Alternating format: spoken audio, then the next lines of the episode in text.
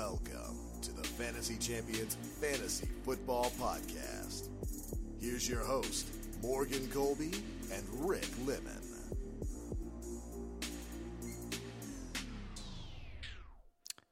How you doing, fantasy champs?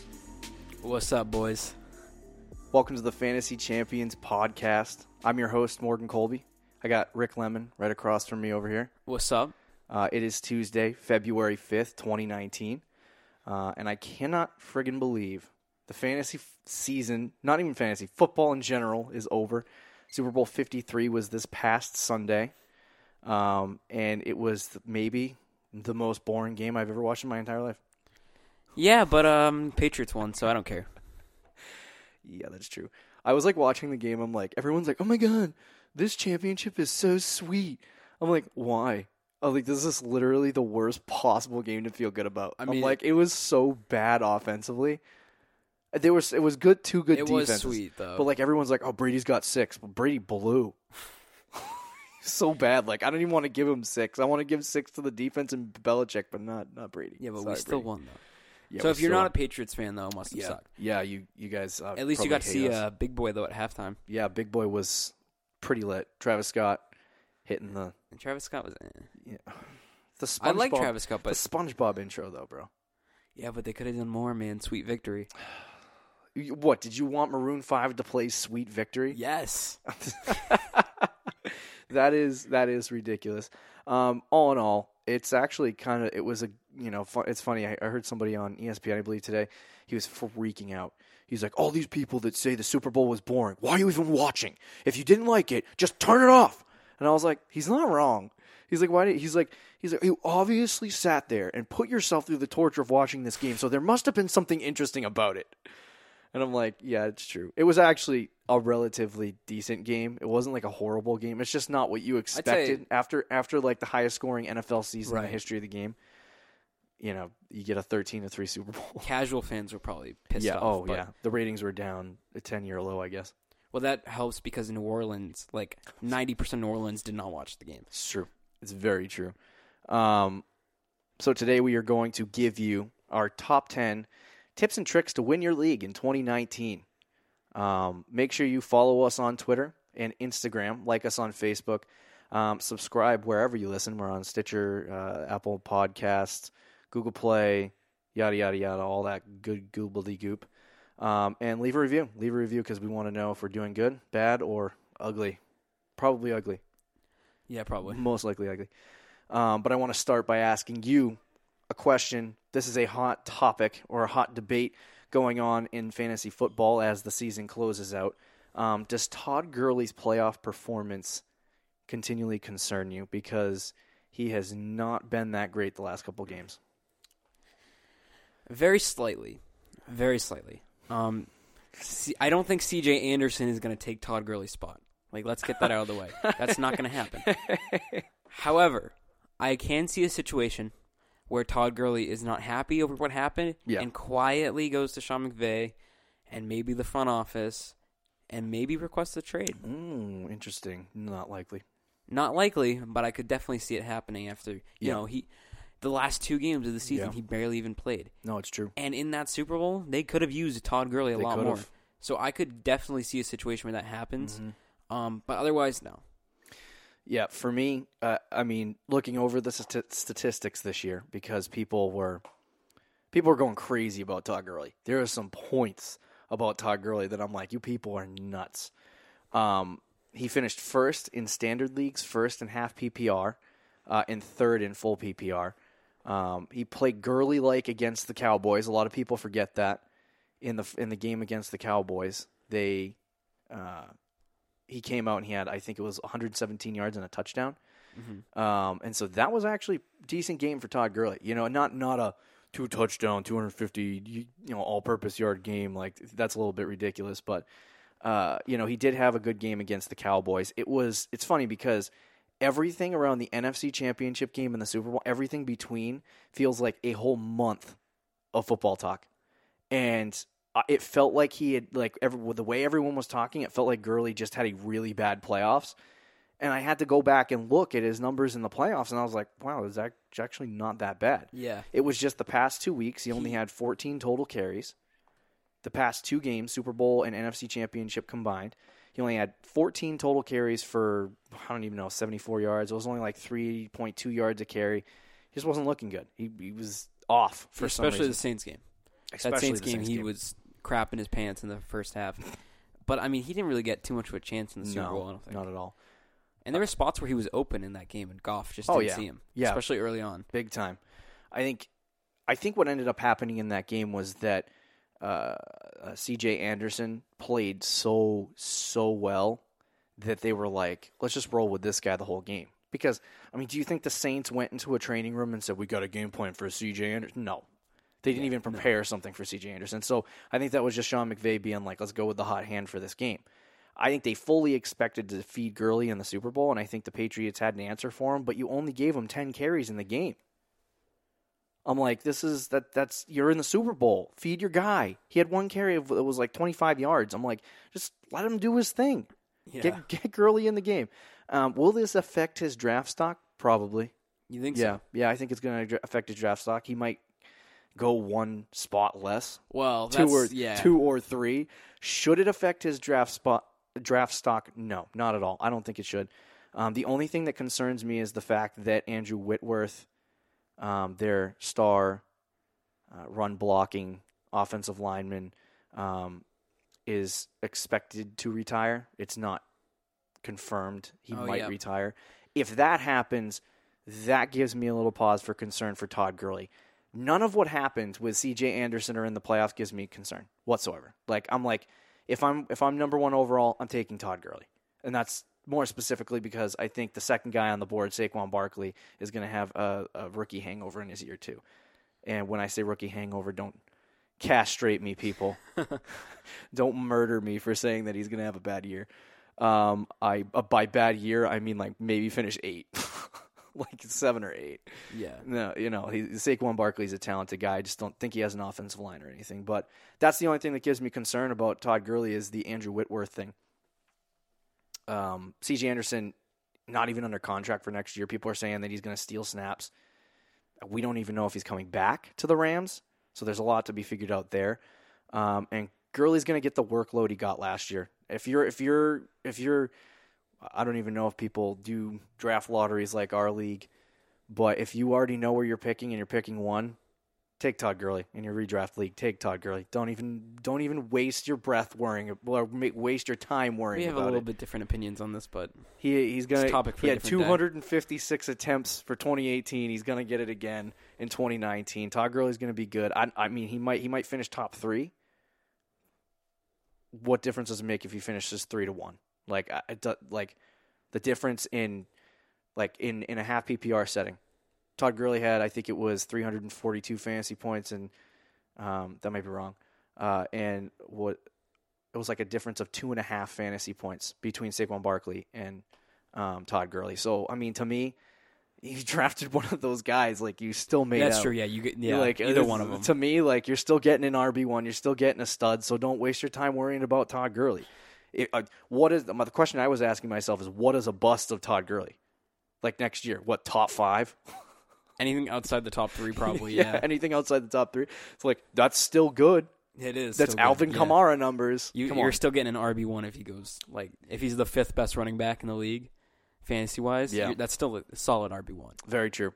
Um, let's move on. Tips and tricks. So we are going to give you our top 10 tips and tricks for the 2019 season. That's why you're here. You saw it in the the headline, the name of the show. Um, so many people are looking for tips and tricks in their fantasy league, and a lot of people are getting falsified, horrible, terrible information. And uh, we want to give you great tips. So uh, how we're going to do it is I'll give my tip, Rick will give his tip, and we'll just keep going back and forth. Um, so I'll start at 10. Um, ADP is your friend, most definitely, ADP is your friend. big time. Uh, it shocks me that no one uses ADP as effectively as they should. Um, it's kind of funny because it's literally to me, it's like a cheat code for drafting. I'm like, why are why are people not using ADP? Like they're like, oh yeah, I use it when I draft, but I don't really use. It. I'm like, well, you're not really using it if you're just using it while you draft. Um, so I want to give you a little example of what this means. This is how I use ADP. So you're in a redraft league with your buddies, and like our league, mm-hmm. me and Rick's league, we do a draft lottery system to determine the picks. Um, and so months in advance, we know what pick we have. So you know where you're going to draft ahead of time. I got the fifth pick. We're in a snake draft, right? You got the fifth yep. pick in the first round. That means next round you're getting 16th. Following round you're getting 25th. Following round you're getting 36. You know where you're drafting the entire draft from rounds 1 to 15 if you have a 15, uh, 15 player league. Um, so say you're in the third round and you got the fifth round pick. That means you got the 25th pick in the draft, right? Um, you can take your ADP and find out who might be available in that spot before the draft even starts. So what I do is I look at my draft, I look at the ADP, and I say, okay, you know, this guy's getting picked 20, this guy's getting picked 23, this guy's pick, getting picked 26, this guy's getting picked 28, right? Mm-hmm. I figure out what guys I want, I make a list of them, and then later down the road when the draft actually starts, if you take somebody I don't like, then I go back and I'm like, that doesn't bother me because I already had a plan for this guy anyway. So it basically forces me to create three separate plans, four separate plans in each round to understand what guy you're going to get. Last year, I predicted the first five rounds of my draft successfully and what guys I wanted just by using this strategy. Um, so I like to look through each round. I like to make sure that I'm getting the guy that I want. And, you know, you can also use this as a strategy to go, okay, well, you know, in the sixth round, there's nobody on the board that I want. But I know this guy in the seventh round is going to be available then, but I'm not sure. Early seventh round, I'm not going to be sure he's going to be there. Right. So I'm going to go out and I'm going to grab him in the sixth round because I know that I can get him there, and I don't like anyone in the sixth round. So that's generally how I use my ADP. I have three or four full backup plans in place so that people can't make you have that feeling in your soul when somebody steals your guy away. I hate when that happens. It drives me nuts. You're like you're you're about to draft the guy I picked before you, and they take the guy you wanted, and you're like, "Frick! Now what do I do?" And it's like you don't have that feeling because you know what's going to happen next. Um, it, it, allows you to be ahead of the game on everyone else. It allows you plan. to be fully prepared all the time because not only can you use it for yourself, but you can pre- yeah. use it as a prediction for other people. Yeah. For example, you pre- you said you predicted the first five rounds essentially. Mm-hmm. You knew the guy, not necessarily the guy I wanted, yeah, but one of two guys I wanted, and you mm-hmm. knew if I didn't pick him, someone else in our league was the person behind me was going to pick him. Yep. by using ADP because mm-hmm. it's not an exact accurate like yeah. rating thing, but yeah. you can still use it well. Right. Um, and it's super super effective for draft, mm-hmm. and nobody ever uses it. Big time. I, I think it's funny because I, not a lot of people think like that with ADP. They just assume that okay, like because a lot of times some guys like this in our draft we had a team pick Adam Thielen in the third round. Now at the time. that's right. that's not a great pick. Hindsight's twenty twenty. Yeah, hindsight's twenty twenty. But that in the third round, that's not a great pick for that guy. You know what we can also say? What? oh god. I'm gonna be bringing this up a lot on the oh, show. boy. But for example, yeah, at the time, I took Patrick Mahomes in the ninth round. Everybody, including myself, thought that was a little early. Yeah. Now I took a risk, which we'll get to later on. Mm-hmm. But at the time, yeah, that was extremely dumb pick. It's true, and I get that. yeah. And using ADP though realizes yeah. that was a dumb pick. I think I think too people on the flip side of it, people use ADP as gospel, and it really isn't. That's why the system that that we created kind of you know, works effectively because you're not looking at it going, okay, well, this is what the team is going to do ahead of me. You don't know what the team ahead of you is going to do no, or the team behind you is going to do. But if you have a plan in place where you're like, these three guys are the guys I want in the fifth round, then that's what you're going to get. Yeah. Um. So I mean, eh, you know, there was a, there's a story I'll tell later that was relevant to that situation, but it's just using your ADP effectively can create. Oh, I just dropped my phone. I just failed That's completely. Fat L. Um, using your ADP effectively can uh, boost your chances of creating a very, very good team through the draft. It's not the only thing you you, you know you, you have to do when you're trying to win a fantasy league, but it's a very important step to building a great fantasy team. Uh, Rick, you got number nine. Well, number nine, quarterbacks aren't as important as you think. Yes, ma'am. Now, people always see they want to get that first quarterback, right? Yeah. You want to get Aaron Rodgers. This Mm-hmm. year, you're going to want to get Patrick Mahomes. I'm going to want to get Patrick Mahomes because I'm a Patrick Patty. Mahomes guy. But historically speaking, in Mm-hmm. fantasy drafts, it is better to take a quarterback later on in the Yeah. draft. Right. Um, we're looking at guys who succeeded last year, going by their average ADP. Jared Goff, who was who was for most of the year top five fantasy quarterback, even top three, was 13 for average ADP according to mm-hmm. Fantasy Pros. Sorry, he was 15. Matt Ryan finished number two in fantasy Yeah. points standard league, average ADP 13. Patrick Mahomes was number one, average ADP 16. There's a lot of guys you can get in the back end of the draft Yep. That you're not going to have to waste a third round pick that is extremely valuable for It's a running back or wide receiver that you can get for a quarterback. Quarterbacks aren't that important. Wait on them.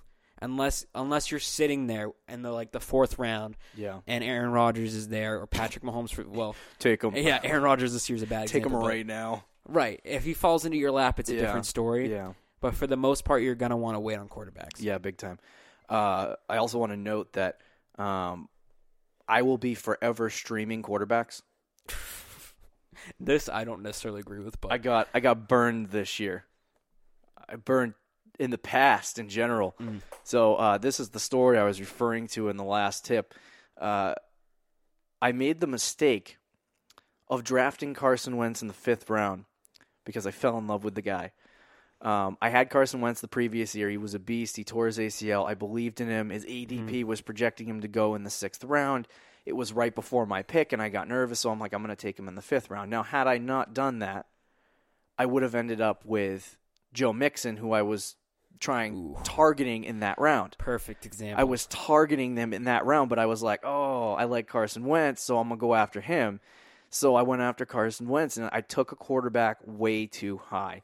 The quarterback position is the most overrated position in fantasy. People, so overrated. hot take. Um, just because quarterbacks score more fantasy points doesn't mean their position is more important. I think a lot of people get lost in that that hemisphere of thinking I that 100% agree with that. the thinking that the, just because a quarterback can score 370 fantasy points like Mahomes or something ridiculous like that. Well, Mahomes, I think, is a little bit of a bad example because if you had remember. Mahomes, he kind of won you a fantasy league. Yeah. He was a Todd Gurley level player. Yeah. But for the most part, mm-hmm. yes, quarterbacks score more than any other position. Right. However, you could have nine to ten quarterbacks, Yeah. all within a twenty point radius of Yeah. each other, and chances are you're in a ten team league.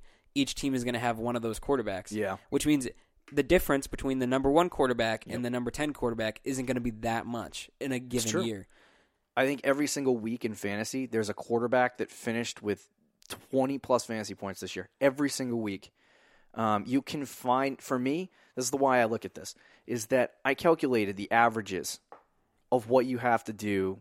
Uh, we calculated the averages of what, what you have to do uh, as a quarterback in order to be successful, you know, have a successful week in fantasy. And 20 plus fantasy points is right around that threshold. Of course, it's nice to get 30, but Obviously. that doesn't always happen. 6% of the time this year, a quarterback got 30, and 3% of the time, a quarterback got 40. So you're telling me, you know, friggin' 6% of the time, a guy got 30 or 40 points. That's not really a high percentage. Go after the 20 plus points, go after the 25 plus points. If you take 25 points a week, add it together over a 16 week season, you will get more fantasy points than what Patrick Mahomes scored this year. And that, or right around the same area. And that is just by, it's not that hard to stream quarterbacks. It really isn't. Just find the guy on a good matchup and stick him in your lineup. And if you end up successfully doing that on a week to week basis, you're going to end up with a Patrick Mahomes. Yeah, sure, you don't have the the big name to sit there at quarterback all week, all year. I mean, um, but you can find production through through streaming. Don't waste an early round draft pick No. on a That would be for me personally. That would be like a Yeah. backup plan. I would try to find the, this year's Patrick Mahomes. Yeah, yeah. later in the draft, Definitely. But I if I swing and miss, you know your season's not over. Will don't- I be taking Baker Mayfield or Josh Allen late in, in my drafts this next year? Probably, yeah. But am I going to start them week one? No. Unless they have a good matchup, no. I'm going to stream quarterbacks. The, a, good, a good a good way to go about this is to stream quarterbacks up until you find one that is successful enough for you to like for you it took one week. Right. you found Patrick Mahomes. So for most people it takes 6 or 7 weeks to find that guy, but if you find the guy, let him stick on your team. I just don't like the fact where you get a guy like Andrew Luck who was a beast all year. 25 fantasy points a week, consistent. And then in the last month of the season, when I relied on him in my fantasy playoffs, he had six, like something like six and 10 fantasy points. And it's like, that is not what I want from my starting guy. I'd rather stream quarterbacks and take a risk there than let Andrew Luck sit in my starting lineup the whole season and, and beat me up. Because there was even games where Patrick Mahomes didn't do well, and you almost lost those games. So don't waste an early round draft pick. Um, not even on Mahomes. Please, people, do not draft Mahomes I- early. I might do it. He might do it. uh, that's because you look at Mahomes as some kind of league winner boss. Patrick. oh, dang. He is a league winner. Freaking Patrick. At least Mahomes. this year he was. Uh, I'm going to give you tip number eight. Uh, be wise. Be wise with your flex. So, this is an interesting thing that I uh, have learned over the last couple of years. Um, the flex position is not just for starting running backs and wide receivers, and everyone's like, "What do you mean?" Oh, yeah, it's not. You got to think strategically. This is not. Uh, you're not adding tight ends unless that's what your league does. Feel free. Not that you would ever want to start a tight end in your flex spot. That would be awful. Uh, there is the super flex with quarterbacks and tight ends involved, but um, generally speaking, in a regular league where RBs and wide receivers are the only flex position that you got, um, you got to think strategically. If you have a starting running back in your flex, um, and you have an RB one who's on the injury report listed as questionable, right? And that RB, uh, that flex, or that RB one is starting on uh, Sunday, and you have a flex that's starting on Thursday night. Start the Thursday night running back in your starting RB one position. And you're all, a lot of people like, wait a minute, why would I do that? Because it allows you on Sunday, if the RB one that you have is inactive, um, you can use a wide receiver or a running back on your bench to replace them in your flex. So I have an example to give you uh, some clarity. It's a little bit confusing. Um, you have Sony Michel in your flex and Melvin Gordon in your RB one slot. Michelle plays on Thursday night. Gordon plays on at four o'clock on a Sunday afternoon. Um, Gordon happens to be on the injury report as listed as questionable, so you don't know if he's going to play. No one knows if he's going to play. Um, you move Gordon to your flex and put Michel in your starting RB one slot, allowing him to start on Thursday night football. And then when Sunday rolls around and Melvin Gordon is listed as as an active, boom! Now you can use a wide receiver or a run or a running back uh, to replace that flex Yeah. spot. It So it's it's kind of an effective strategy. You do the same thing on Monday night too. If you have a guy playing on Monday night football, you want to stick them in your flex spot um, instead. So if I have Melvin Gordon playing on Monday night football, right, I'll put Melvin Gordon in my uh, flex spot just as an opportunity to say, okay, well, if my guy doesn't play, I can put a wide receiver or another running back into that position in case. It gives you more flexibility and more options, hence the position flex. Yeah, I mean, it's something that not a lot of people even think of. It's Yeah. not like that complicated to do either, and it doesn't take a lot of effort. Yeah. but it helps a lot. And not always is he going to be questionable or whatever. He Mm-hmm. might be limited. If he's a limited participant in practice, Mm-hmm. I'm putting putting him in that flex spot just in case. I Right. mean, those it it seems so simple, but Yeah. little things like that can make a difference in your yeah, league. they can help you win your league. because you might Honestly. you might have a really solid WR three that you can start at Yeah. your flex spot, and your running backs on your bench blow, which has happened to me, happens to you, Yeah, um, and that's going to make a huge difference because that could be the difference between ten points, Mm-hmm. and ten points in a lot of competitive leagues is the difference in games. yeah. I had uh, I had Tyler Lockett sitting on my bench. You had him first half of the season. I had second half of the gosh. season.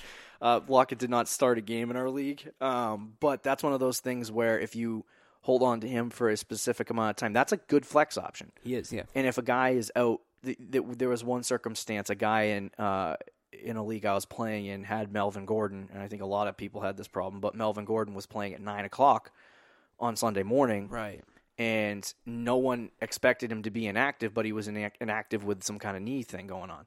So he was inactive for that game, and then people woke up on the East Coast for you know some game happening at London at 9 a.m. and they didn't start Melvin, they didn't take Melvin Gordon out of their lineup. But had they been prepared and understood that they would have been able to move some things around and try to get him get themselves. easier. It would have been much easier for them to, to win their week. I believe the person in our league that had Melvin Gordon that week lost their their, their week because Yeah, I think of, I was uh, playing that person. oh frick. uh, you got number seven, Rick. Yep. Number seven. Sorry. Champions take risks. So I was a champion Oh boy. this year, actually. I was a champion a few Here years ago go. too, but that's. No, I'm not going to go there. here we go. Champions take risks. So what I mean by that, I'm not just talking draft. hmm I'm not just talking trades. I'm talking in all of fantasy. Example. Yeah. We already brought this up, but the Patrick Mahomes in the ninth round. hmm Everyone in that draft Yeah. room was roasting me, and I would have been roasting me too. But I believed in Patrick Mahomes. I believed in his weapons, Yeah. And I didn't think he was going to be that good. But I took a chance on him, and I had a good backup plan in Drew Brees, Yeah. and ended up paying off. You look at some trades. You'll make some trades that you'll be like, "Oh, Why I am don't I doing this? Yeah. Right, but you'll have a plan In your head. yeah, Always have you a always plan. you always have a good backup plan, and if you believe in that guy, don't be afraid to take the risk. Another one, Saquon Barkley, seventh overall. A lot of people were worried about him. He's a rookie. The offensive line is shaky, Yeah. and he could have very easily flaked. hmm But if you believe in the player, don't be afraid to take a risk Yeah. because a lot of things are going to happen in your favor, and a lot of things are going to go the other way too. Yeah. It's just a matter of things that you hit on. So don't be afraid to take Yeah. risks on big things either. Because if you can hit on a few big things, those other things that won't go your way won't matter as much. Yeah. Uh, sometimes risks won't pay off, but you got to take them anyway. Um, and it's important to take them. If you're getting an offer to trade you like, don't. And and the one of the guys they're offering is a guy you don't want. You know, the guy that you don't want to give up is in the deal. Mm-hmm. Um, a certain player, you know, you, it's too risky to take the deal. Yeah. Um, do the deal. yeah. You're you're freaking out about it. Just do the deal. Like, okay, you don't want to give that guy up. That means you're overvaluing them. And, and you're, if you're interested in a deal, that means it's probably a fair deal. Now, obviously, don't be stupid if you're in love with a guy, but take the risk. No team ever won a fantasy league by playing it safe, except for somebody we know. Yeah. One, one year. One one, year. year. Um, so playing it safe doesn't win your league. I, I can give you. Uh, actually, I'm going to save that example for later. But yeah, no, I, I think you got to take risks in your leagues. You got to put yourself out there. I think there's a lot of. There was a deal that we made that was a blockbuster last year. It was Yep. like a three team deal with three different players, or I had like seven different players, new players on my roster after this Yeah. deal, and I was sweating. Um, and it ended up. I, I get. I don't. I can't. I don't know if it bit me in the butt or not, but it had Le'Veon Bell in it, and then I traded Le'Veon Bell later to get Mark Ingram. Yeah. So it was a complete. You would have you would have had a that would have been a great trade for you. It would have been a great Bell played. trade if Le'Veon played, but it just turned out that it didn't work. But it's a risk that you needed to take. Mm-hmm. Um, so in the end, don't play it safe. You know, go out and do what you can to win your league. two the two most traded teams, the two teams that made the most trades Yeah. in our personal fantasy league was me and you. We were the two highest scoring teams in the league. That's Yeah. not a coincidence. It's not a coincidence at all. Uh, tip number six. I love this one. I like to call it hitting the twos and threes in trades. Um, this is al- this is an almost never and a suggestion at the same time. So it's a it's a don't do this, but do this in return to the other people. Um, so obviously, different circumstances change the Right. variables That is key before we start. but I like to live by this model. Never take a two for one or a three for one deal uh, when you're getting the two players or the three players. Because most of the time, unless the other player is an idiot and you're getting two stars, most of the time you're trading like uh, I think I offered you a, a what was it a two for one this year, or you were trying to offer me a two for one. It was we did a ton of those. Travis Travis Kelce for Tyler or Gronk and Tyler Lockett or Yeah. Stefon Diggs and Tyler Lockett. Or I, I can't remember. Uh, both But of those. Actually. That's a two for one. Avoid those deals because those deals are not there to benefit you. You want the stud guys. You want the big players.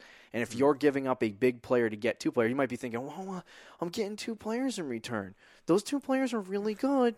No, just generally avoid them. Sometimes it's a good deal and you take it.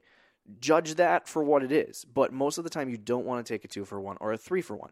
Um, always offer. This is the suggestion. Always offer two or three guys to get the stud. Studs win chips, boys. Stud win studs win ladies and gentlemen. Boys and girls. Studs win chips. Yeah, it's true. You can have three really good players on your roster that can carry you to a championship. We've seen that happen in our league many times. Yeah. Now, the reason why we say circumstances is because Sometimes in my gets offered. personal right. Well, obviously there'll be Mm-hmm. obvious ones like two for one deal where it's like two clearly really good players for one player who's slightly better. yeah. You take that deal. But in my personal experience, if you're struggling and you know you don't have a good team, Mm-hmm. and someone comes to you with three guys who are, or let's say two guys, because that's a little more realistic, two guys who are really solid and will both clearly start in your team, Yeah. preferably like two running backs, and they're offering a two for one for you, that's a situation where I'd probably take the deal depending on it. Yeah. You still got to be really careful with that. Right. But that would be a situation if you know you have to improve your team and you have to do something, Right. then you take as many players as you can. The reason why I call this hitting the twos and threes is because if you can hit on these deals where you trade two or three players, Mhm. I traded three players for Kareem Hunt this year. It was a great deal. I don't remember what I offered, but it was three bench players for Kareem Hunt. Um, oh no, I, I traded away. I'll talk about that later, but I traded away Jordan Howard and a couple of other guys to get Kareem Hunt, and uh, it was trading three guys for one guy. And you know, if you can make it work out for you, you can make it work out from you. Be a good negotiator. You know, it's not just about you know, in order to hit a two or three deal, you have to be a very good negotiator. But it's all about getting the star. Because if you don't have stars in your team, you don't win fantasy championships. It's simple as that. If you want to win a fantasy championship, you got to have a star in your team. You're not going to win with a bunch of average. I've never seen a team have two guys, two their starting two best players get hurt, and then try to weave weave their way through the waiver wire and make it. Like it's never going to work out. You need studs to win championships. Always be prepared to go out and get those studs uh, to win chips. Um, so you got tip number five, Rick.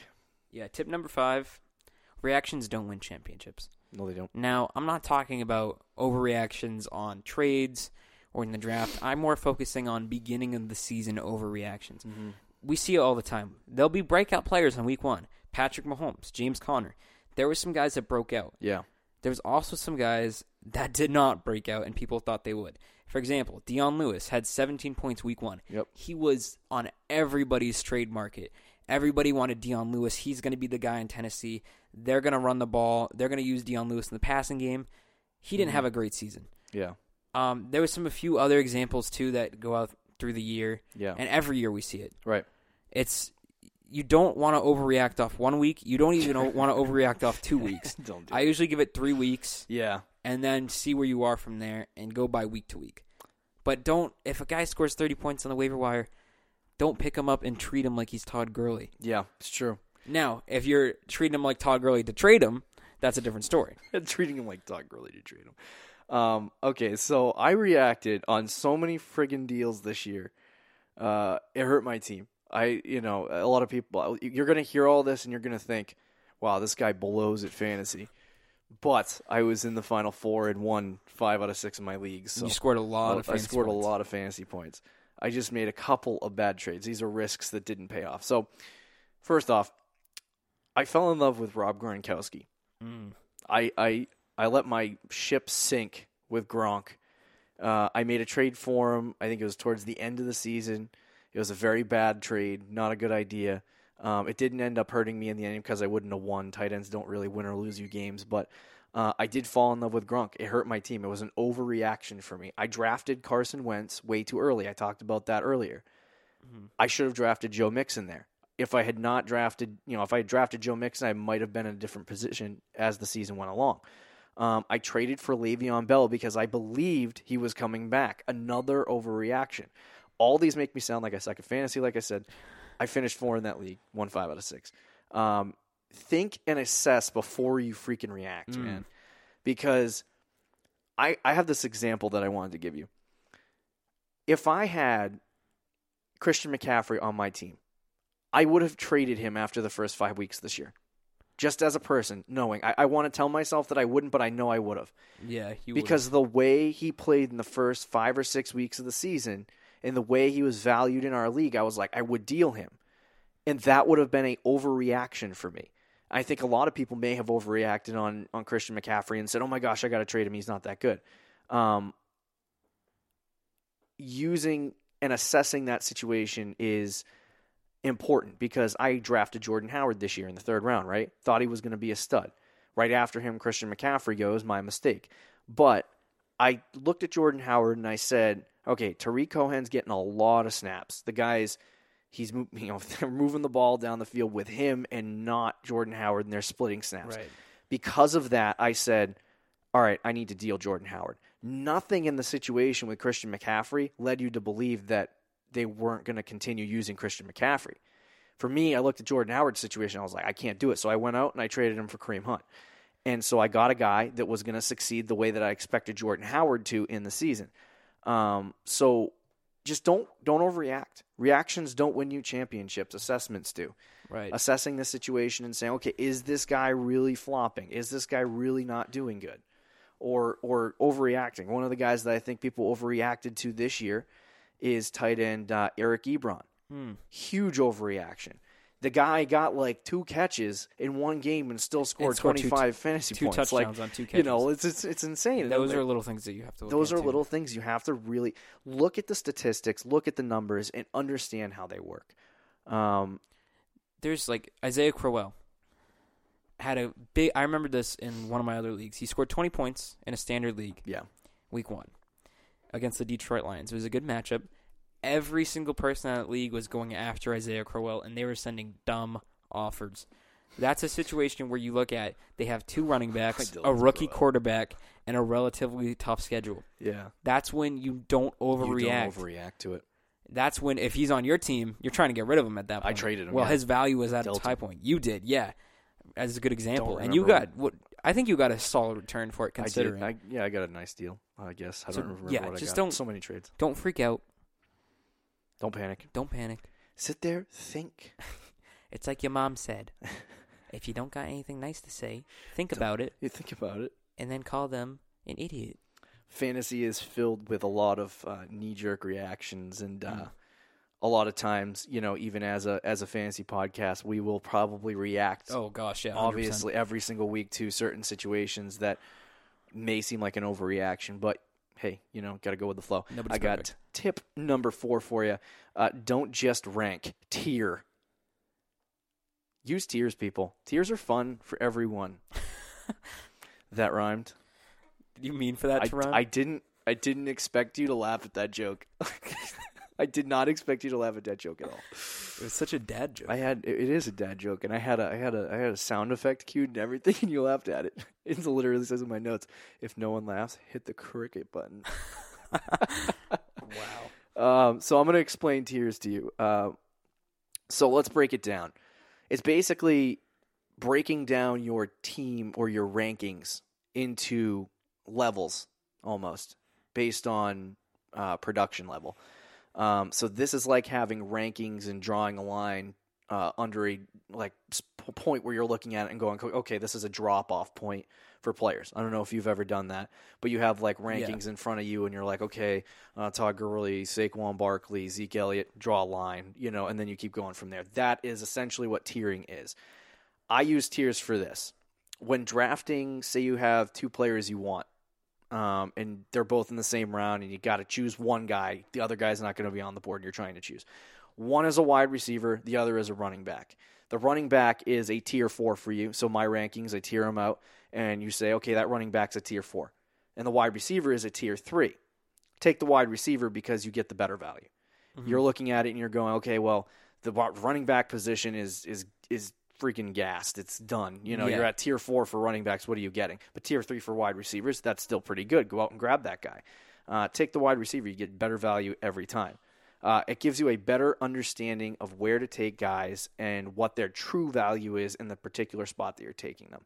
Uh, for example, my top running backs this year are Gurley, Barkley, Zeke, Gordon, Kamara in that order. Tier one would be Gurley, Barkley, and Zeke. Tier two would be Gordon and Kamara because there is a drop off right after Zeke. So to me, there is a slight drop off, and that's what tiering players is about finding that drop off and saying, okay, where is this guy going to go? And then you use that in your drafts. empty that. You know, there's going to be times where there's runs on guys. You know, you go on a run of running backs, and you're like, oh crap, all these running backs are coming off the board. Right. You know, you you empty the tank at running back, and then and then you go to wide receiver, and, and that's like that's how I look at it when you're trying to decide between a wide receiver, running back, tight end, whatever it is. You know, you take that guy at that particular spot because of the value. So tiering guys in drafts is so important, and in the regular season too. Understanding what guys are good Helps and you what make guys are bad. Yeah, it helps you make trades. So those are my thoughts on tiering. Tiering is important. I it's something I want to get better at because Yeah. I usually don't do that. But I've seen you do it and it works very well. Yeah. My tiering would actually be different. I'd have I'd probably have Gurley and Barkley in its own tier. That's tier one. Mm-hmm. Then I go Zeke, Kamara, Gordon McCaffrey. Yeah. I have all those guys in a separate Same. tier. Yeah. Yeah. Um, I But- wouldn't. I wouldn't disagree. I wouldn't fully disagree You- with I that. saw. You, I noticed you had Zeke yeah. in your first tier. Yeah. I'm not sure yet. I have some feelings on Zeke that you people will hear about in the coming weeks. Oh gosh, yeah. Um, I love Zeke, and I've been uh, on an emotional roller coaster with my boy Ezekiel Elliott. For years. Yeah, for years. But I, I'm I, I was not sure at the end of the season, but I've kind of changed my mind in recent weeks. Okay. Um, so let's move on to tip number three, Rick. So focusing on running backs in general. Yep. Your top focus in fantasy should not be Patrick Mahomes. Yep. It should not be Antonio Brown. Yep. It should be Todd Gurley. It should be Saquon Barkley. It should be the running backs. Um, an example for you, I think we both agree that running backs and wide receivers are number one and two, right? Right- Wide Yeah, receivers yeah. are the second most important. Yeah. So the difference between Tyreek Hill and Todd Gurley, the number one wide receiver and the number one running back in standard Number, I think Tyreek Hill was number one in standard. Yeah. in standard leagues, Yeah. we'll go standard, is 70 fantasy points. That is a major difference. Yeah. Major. Mhm. Todd Gurley was awesome, but Barkley and some other guys, Yeah. Well, Barkley and Kamara and McCaffrey weren't Yeah. that far behind him. Yeah. They were all ahead of Tyreek Hill. You have to focus on running backs. Running backs will win you the league. Yeah. If you have two really good running backs, that's going to make such a big difference. Yeah, it's huge. I think people spend too much time drafting and looking at the wide receiver position as a whole. Um, I hate, hate, hate the strategy of drafting wide receivers first. It's literally the dumbest strategy on the face of the earth, unless you're in a PPR format. The dumbest strategy on the. I've, I've seen people. I've seen people in standard and half PPR leagues draft wide receivers so high.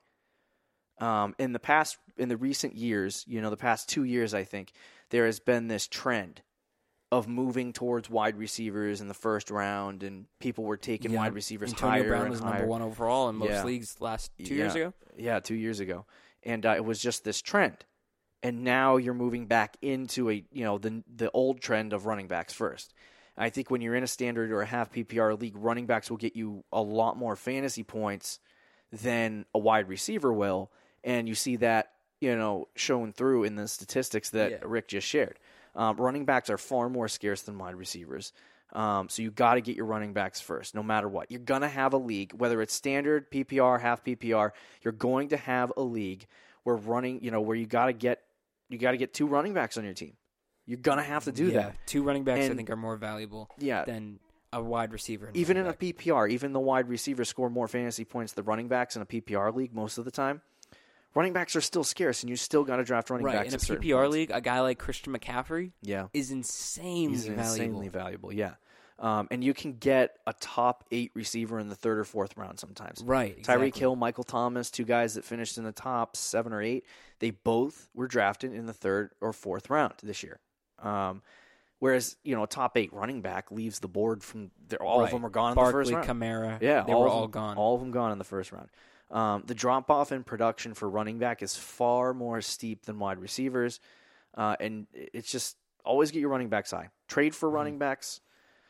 Do whatever you can to get beast mode running backs. Like I, I like to have the, the trio of guys. That's that's perfect. that's a perfect scenario. I like to go out and get my three boys, three my, my three boys to to run the football. Two years ago, I had uh, Melvin Gordon, Ezekiel Elliott, and Todd Gurley on my team all at once. That is the perfect scenario. and you didn't win the championship. Yeah, he got hurt.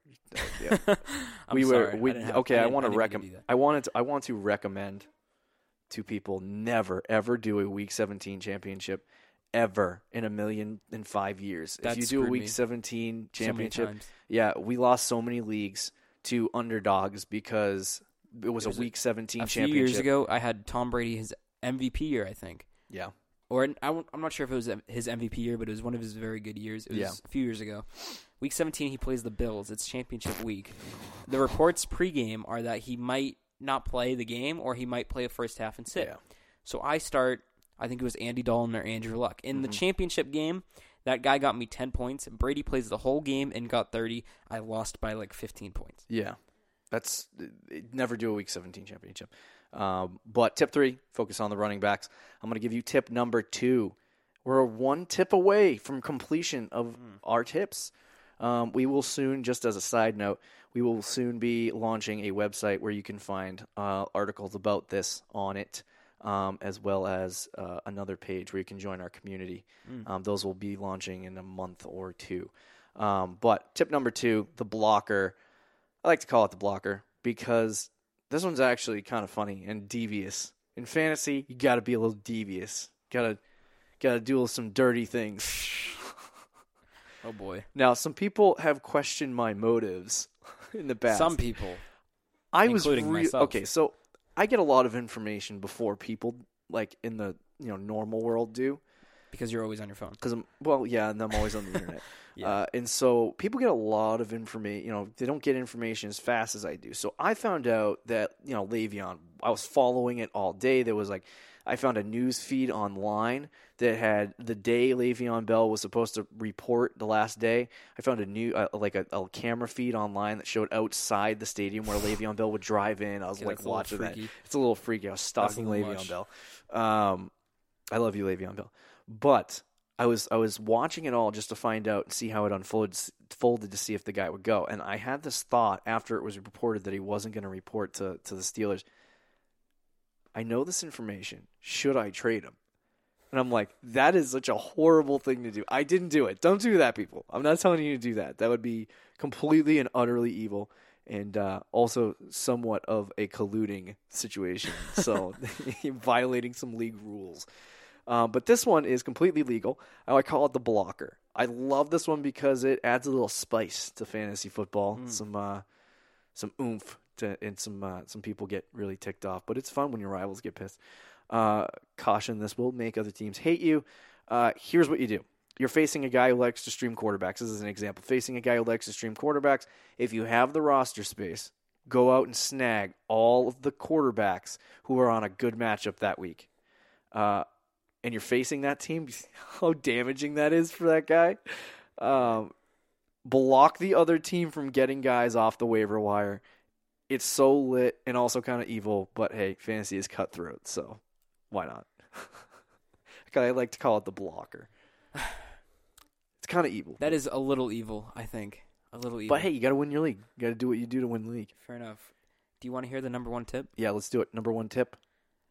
Handcuffed. Now, let me take you back just a few months. You're playing in your league. You have a really good bench at the end of the Mm. season. You're thinking to yourself, man, if I have an injury, I'm okay because I have a good bench. All of a sudden, you look on your phone and look at that. Kareem Hunt beat up a girl. He's not on the Chiefs anymore. Nope. Well, that stinks because now my good bench player is Tyler Lockett, and he's going to get me six fantasy points in the playoffs. Mm-hmm. Now, if you had the handcuff strategy, Yeah. which is getting the backup player Mm-hmm. for the team. So, once you're that late into the season, you don't need a bench. No, You really don't need a bench. not at all. Once you're in week 14, 13, you don't need a bench. Yeah. Let's say in that world, you pred- you didn't predict it, but you used the handcuff strategy by taking either Spencer Ware or let's say Damien Williams Yep. to help prove my point. We'll say Damien Williams. You took Damien Williams just as a backup, just in case, Yeah. and now you're stuck with him for the playoffs.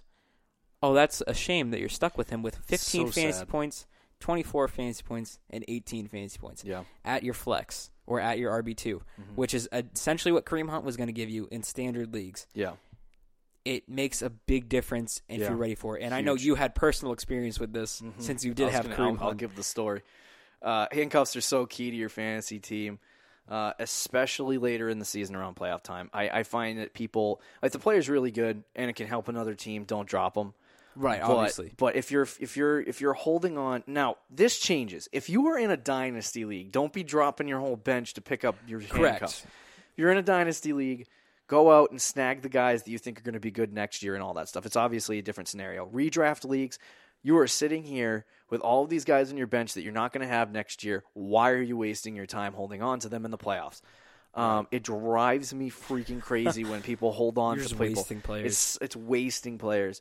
Um, but early in the season, you can get away with not handcuffing guys, you know. But the problem is, is that you know my situation with Kareem Hunt was crazy. But if a guy gets hurt or something bad happens, you want to have that backup because at least for a little while, the guy will be good. I picked Mm-hmm. up Justin Jackson, you know, because he was playing better than Austin Ekeler. He had a good week. I picked him up two weeks before anyone else would even think about it. I didn't have Melvin Gordon. I didn't handcuff him, but he ended up having a good week the week I started him. Um, so when you when you're looking at using handcuffs, you need to make sure that you're getting your guy. Even some people do it in drafts. Some people go in their draft late round, they just snag the guy that's a handcuff. If you have enough roster spots, why not? You know, Yeah. it's not a problem. Depending on the league, if you have a lot of bench on- right. bench spots, Yeah. don't be afraid to do that. Don't be afraid to do it at all. Um, so I did want to give you a story because I did have that situation. Kareem Hunt. So I picked up Spencer Ware as my handcuff for Hunt a couple weeks before he was released. Um, when he got released due to unfortunate circumstances, uh, I had Spencer Ware ready to go as my handcuff. Someone got so pissed in our league and was like, "How did you know?" That was me. I was like, "No, I didn't know. I just picked him up because I was prepared." Uh, It was a great feeling. It was a great feeling. Yeah. Um, always have your handcuff prepared. You never know what's going to happen. Um, this is more specifically talking about the running back position. You don't handcuff wide receivers because there's like three starters on a weekly basis. Right. If Julio So, Jones is out, yeah. Mohamed Sanu can go off and not Calvin Ridley or vice versa. Yeah, so it's a week to week thing. But running backs, handcuff 100%. Because if you have a star running back like, for example, Alvin Kamara, Alvin Kamara goes down and gets hurt. Who's Hmm. getting the workload? Mark Ingram. Right. Now, Mark Ingram's a different story because Mark Ingram was actually decent enough to make starting lineups last year. But if you're in a situation with Kareem Hunt and Spencer Ware, Spencer Ware doesn't see any snaps. It's not worth having him on your No, team. no. You know, same thing with Malcolm Brown, same thing with Rod Smith this year. Uh, all backups to uh, Rod Smith back up to Zeke, Malcolm Brown back up to Todd Gurley. You pick those guys up, you put them on your team. The guy gets hurt, misses a week, you go out and you start him. It's as simple as that. Right. And you know what I've heard before many times? Oh, I don't want to drop someone on my bench because I don't want to give them to a team that's in the playoffs, or I don't want to give them to someone. So the problem with that, chances are, if you're dropping the last guy Yeah. on your bench, he's not going to start on the playoff team that you're worried about. Yeah. It's very right? true. That's not going to happen. If anything, maybe the team in last place who's trying to win the consolation prize will pick Yeah. him up. But who cares if you're in the spot that you are? yeah. That should not matter. What matters to you is having a backup plan Yeah. for a 100%. horrible situation. Yeah, it's true. Um, so that is our top 10 tips and tricks for the 2019 season. Just don't forget, fantasy football is not about having fun. It's not. It's about winning. It's about winning. So go win Dominate. your fantasy leagues. Dominate. and yell at all your of your friends. leagues. I also want, I also want to make a a small side note. Um, strategy in your fantasy league is so utterly important. And when I say strategy, I'm not talking about draft strategy. You know, everyone goes in their draft. Well, I'm going to draft wide receivers first. I'm going to draft running backs first. I'm going to do this. I'm going to do that. Well, you, yeah, okay, great. What's your strategy for the regular season? No one knows the answer. They're like, oh, what are you talking about? I have a strategy where I'm like, okay, I want to get this guy, this guy, this guy, and this guy, and I make a friggin' list of guys I want to get. And then I make a plan, a subsequent plan. I made a plan for you this year. I said, I'm going to get Le'Veon Bell from him, and I'm going to get Joe Mixon from him. And I did both things. Yes. So it, it, it was it, it was in my head that I was going to do that, and I executed it. Make a plan for your whole season and say, this is what I want my team to look like in the end. I did the same thing. yeah. I, I, I unfortunately could not draft Christian McCaffrey, and I took Jerick McKinnon. Major L. McKinnon tore his ACL. However, after that draft night, Yeah. it was deter- determined in my mind that I was going to try to get Mm-hmm. McCaffrey during the year, and I waited for his bad weeks to make offers. Eventually, I ended up with him, Yeah. won the championship. Um, situations like that happen. You don't have to spend five hours Yeah. thinking of a strategy. I know you you do spend a lot of time thinking about it. I don't, but I I always have a plan Yeah. that I make up Yeah. before time, like Always have like you plan. said. And you don't have to spend a few hours. Just spend like half hour Yeah. being like while you're sitting in the office at work and Jim is talking trash to you about fantasy. Just just think about yeah. it Yeah. and be like, It's okay, true. well, I like this guy. I'm, I want him. I want to do this. Form it and execute it. It's true. Uh, hopefully, these tips and tricks will help you win your league in 2019. Make sure you keep them, write them down, keep them bookmarked. Mm. Uh, you know, and, and, and make sure you use them for your 2019 And season. when none of them work, make sure you come right back yeah, to us. Yeah, and complain because uh, we'll be very wrong. But most of the time, we're not. Um, so thank you for listening to the first iteration, first episode of the Fantasy Champions Fantasy Football Podcast.